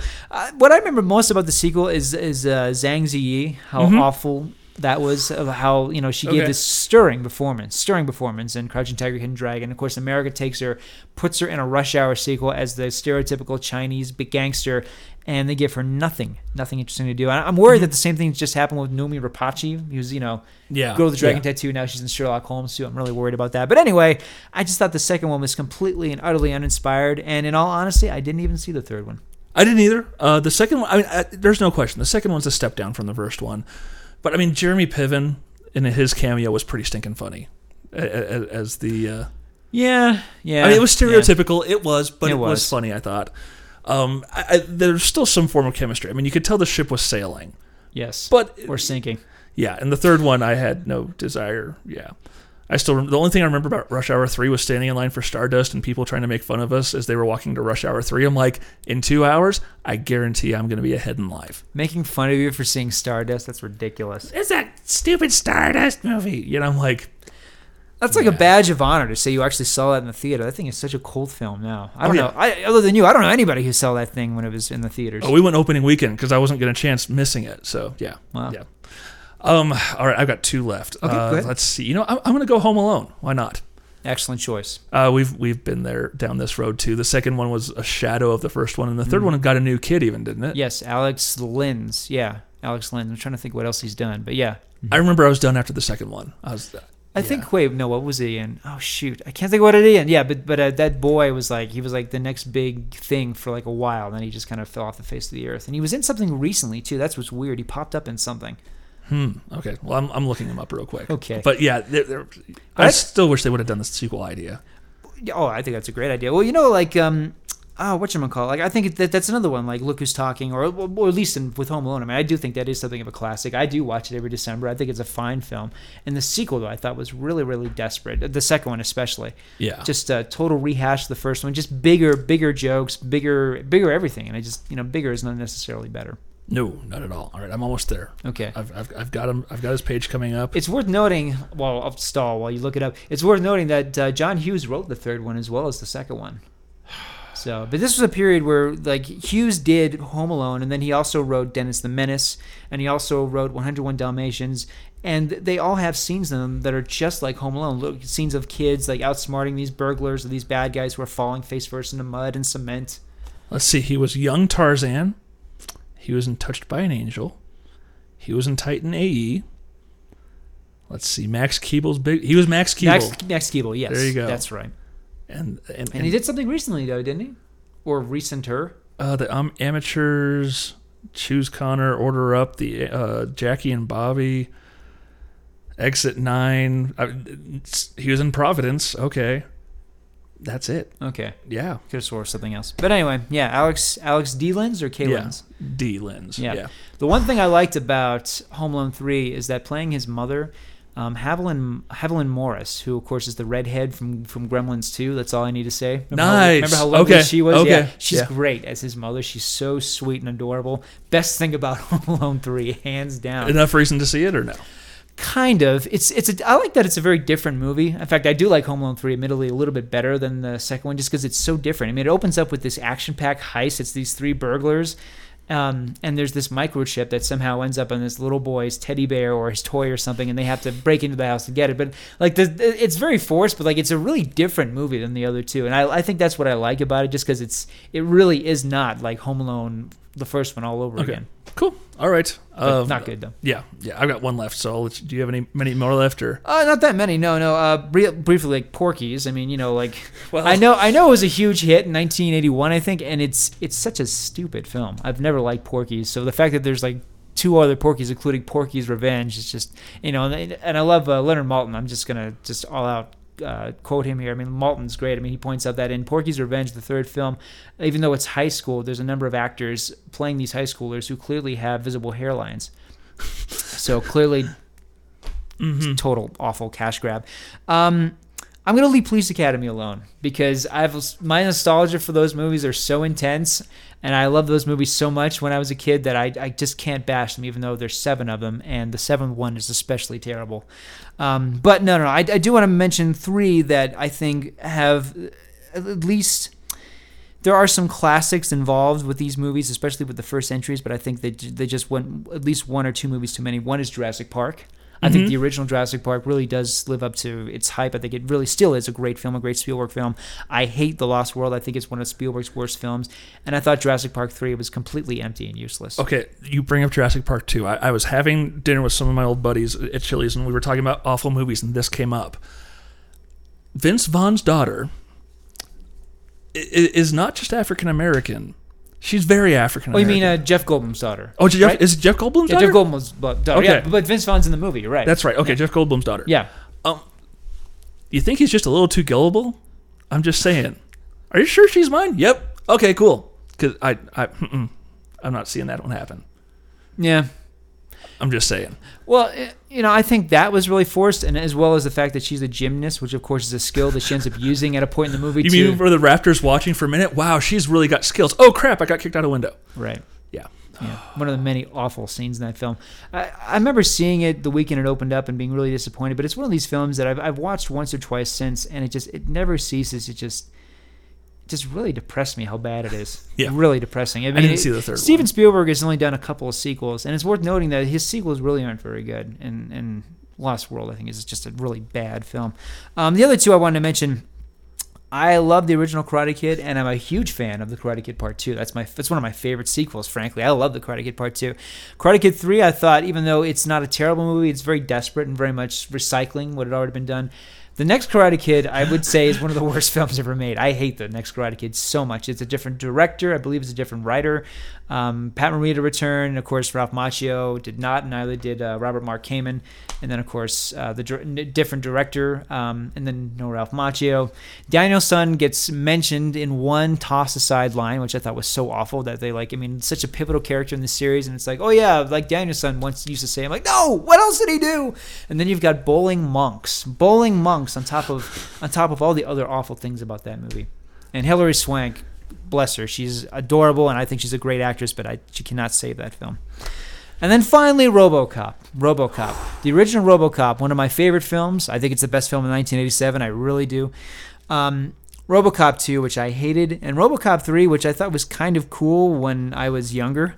Um, I look at now and kind of see what a what a ridiculous cheese fest that it is. I remember the only reason I remember RoboCop 3 was because it was a day when we got a snow day here in Colorado Springs.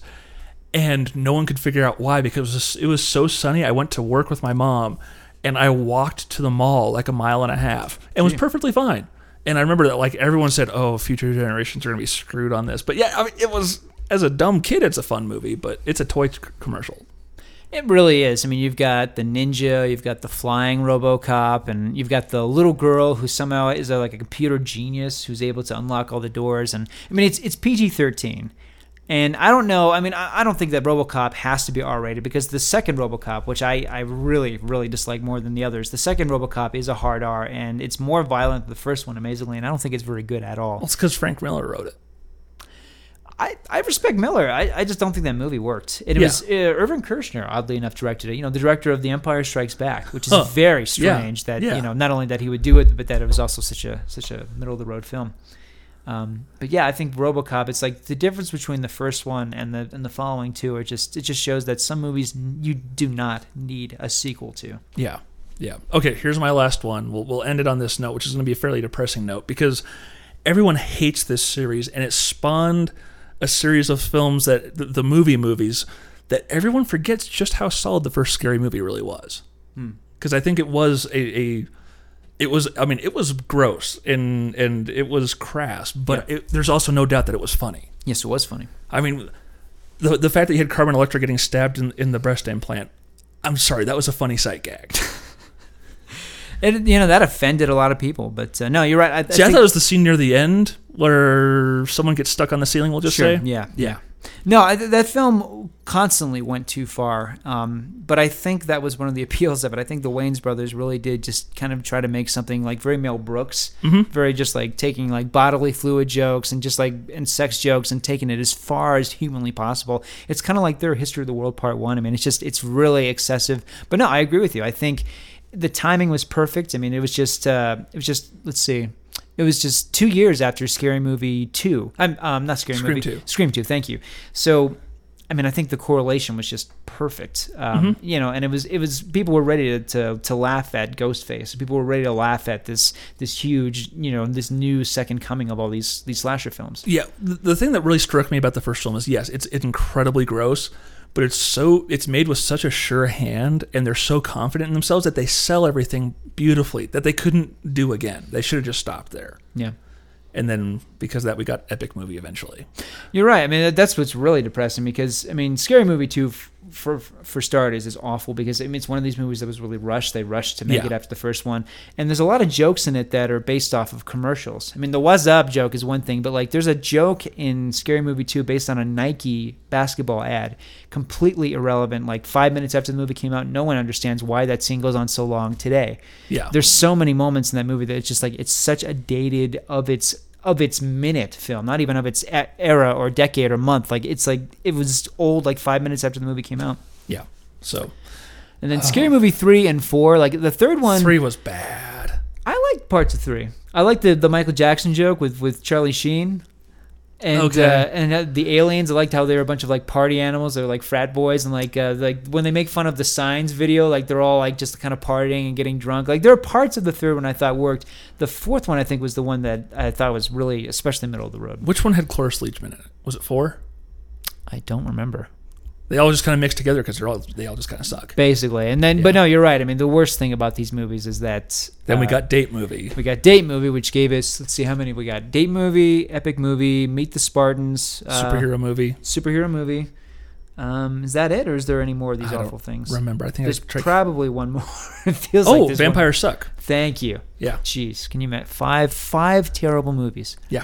Yeah, and it's like they're not really sequels, but they really are. They're all like you know all interconnected. They all exist because the other exists, Yeah. and they make sucker money after like you know two two weeks. They're gone. Yep. Yep. So if, if you like Barry said, if you think we've been a little too hard on one or we missed a couple, yeah, email us. I'm sure we missed more than a couple. Oh, Definitely. I'm sure we did too. Yeah. Yeah. So remember, at least three movies though, because if we'd done two, I'd be going to Saturday the 14th like like immediately. um, yeah. But before we get to all the contact info, uh, when don't we talk about what's hitting theaters this coming week? This theater, uh, this week in theaters, rather, and of course, it's going to be a little old by the time you hear this, and so we are taking a two week break. But Well, no, uh, I'm going to have this posted up probably this afternoon. oh, very good, very good. Well, you know, like like most comic book fans, I'm sure you're as curious as we are as to how Green Lantern is going to be. Of course, this is Ryan Reynolds and Blake Lively and Peter Sarsgaard, How, oh yeah, go ahead. Go ahead. I and then of course uh, Mr. Popper's Penguins, adapted from the beloved children's book starring Jim Carrey and uh, Carla Gugino. In limited release, you have The Art of Getting By, starring Freddie Highmore and Emma Roberts, and that's about it. Yep. Uh, you know, I I don't know how I spaced this. I saw Green Lantern Emerald Knights this week. How was that? It was astonishingly good. Uh, interestingly enough, this is yes, it's in conjunction with the movie coming out, but it's based more on the fact that they're assuming you've seen Green Lantern First Flight.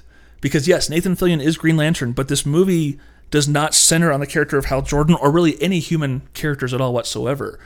It's an anthology story about three or four of the other Green Lanterns, including the first Green Lantern ever and the biggest and most powerful Green Lantern ever. I'm not going to spoil that gag with Mogo, but it essentially becomes an anthology series about different Green Lanterns and how they became who they were, which acts as a great primer for the movie. So when you see them in the movie, you're like, oh yeah, I know who that is. But it's very well done. I was so impressed with it. I mean, the last time we had an anthology story was Batman Gotham Knights, which was crap entirely through and through. I think there's one bit that was pretty interesting, but beyond that, the rest of the movie was a complete waste of time, and I'll never own it. This was incredibly solid, though. I was very surprised, and it keeps the the the, the, the intergalactic scope properly, and it, it's just so good. It's well worth watching. Yeah, for sure. So Very good, very good. And I can't, I, can't, I don't know how I forgot this. Jules and I have been watching Flight of the Conchords. We are addicted. Great show, great freaking show. We're total, total addicts now. Yes, yes.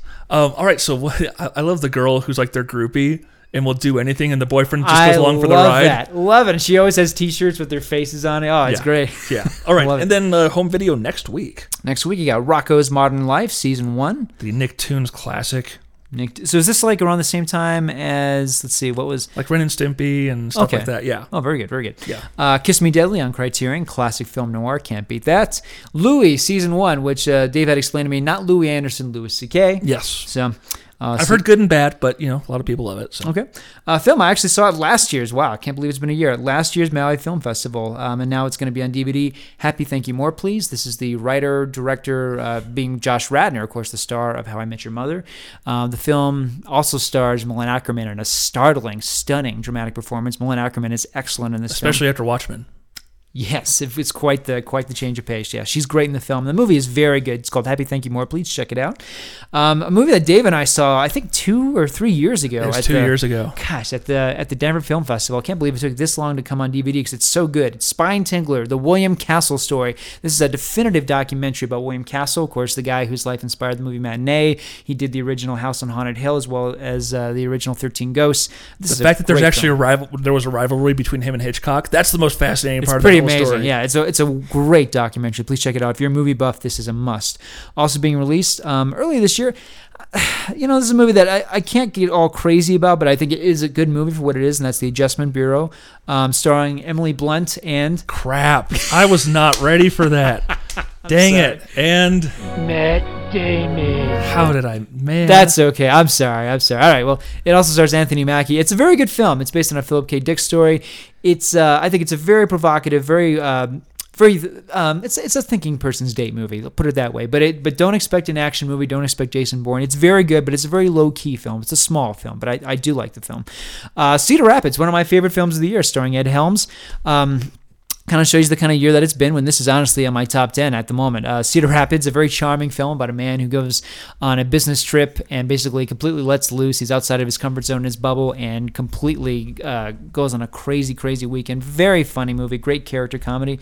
Diary of a Wimpy Kid 2, Roderick Rules, which I did not see. Um, I'm a huge fan of the book. Uh, I did not like the original, uh, the original, the the the the initial Diary of a Wimpy Kid movie. No desire to see the sequel. Fair enough. So, but I, I just might. I don't know.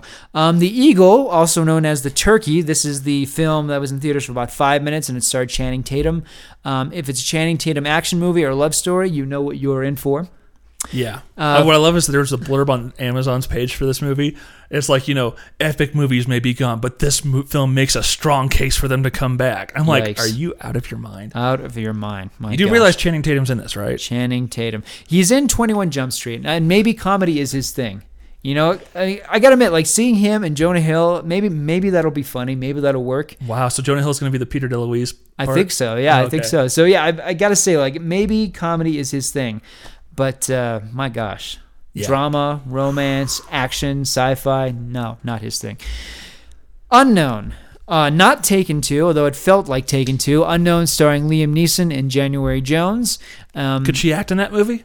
no. Okay. No, she's not good in that film either. Unknown is very good at times. It's good. It's not great. It's definitely not as good as Taken. It's not as sleazy as Taken, but it's not as memorable or, or as entertaining as Taken. But it, I got to say, a very imaginative story. It's not bad. It's not bad for what it is. And then finally, our crap title of the week. Um, Dave was found very proud of, of scooping this one out. My gosh. Uh, Megapython versus Gatoroid. This stars Tiffany and Debbie Gibson together. At It last. also doubles as Tiffany, as as Debbie Gibson versus Tiffany, apparently. So And no question. I mean, I, I have not seen the film, but I have seen some stills, and apparently they have an all-out cat fight. Um, and Dave was saying there's more than one. So uh, yeah, yeah. So if you ever wanted to see Tiffany and Deborah Gibson, Debbie Gibson, claw each other's eyes out, this is your film. there you go. There you go. Oh, wow. Wow. Okay, let's just end this there because dang. uh, if you want to, sh- if you want to shoot us an email, email, by all means do. Give us a call. I mean, get shoot us an email at podcast Barry, Dave, or Ethan, all at ScreenGeeks.com. Uh, we'd love to hear from you. We're gonna end up actually taking the next two weeks off. Uh, next week is gonna be Father's Day, and I'm taking my dad out, my mom and dad out to see Green Lantern and go to lunch and stuff, and it should be fun. And then the week after that, I'm actually going to be going to the Albuquerque Comic Expo. That's the first ever, and it looks like it's going to be a blast. I'm actually going to be working a, a gigantic movie poster booth there. So if you're in Albuquerque and going, come say hi. Come see Dave. Uh, after that, we will be back. I think we're looking at tentatively at being back uh, July 3rd to uh, do our super cool episode. That's just going to be totally us being self indulgent but fun. Anyway. Yay, self-indulgent. Indeed, and Ethan should be back by then. Hopefully, he'll have seen a Super 8 by then. I don't know. Maybe the line finally died down. But until that, wow, two weeks, three weeks away. I'm, See you later, fans. yeah, it, it's on purpose this time though. So, uh, and you know, it helps to actually play the right music. You know, my bad. Oh Lord, I need a break. This is Dave. This is Barry. Take it easy.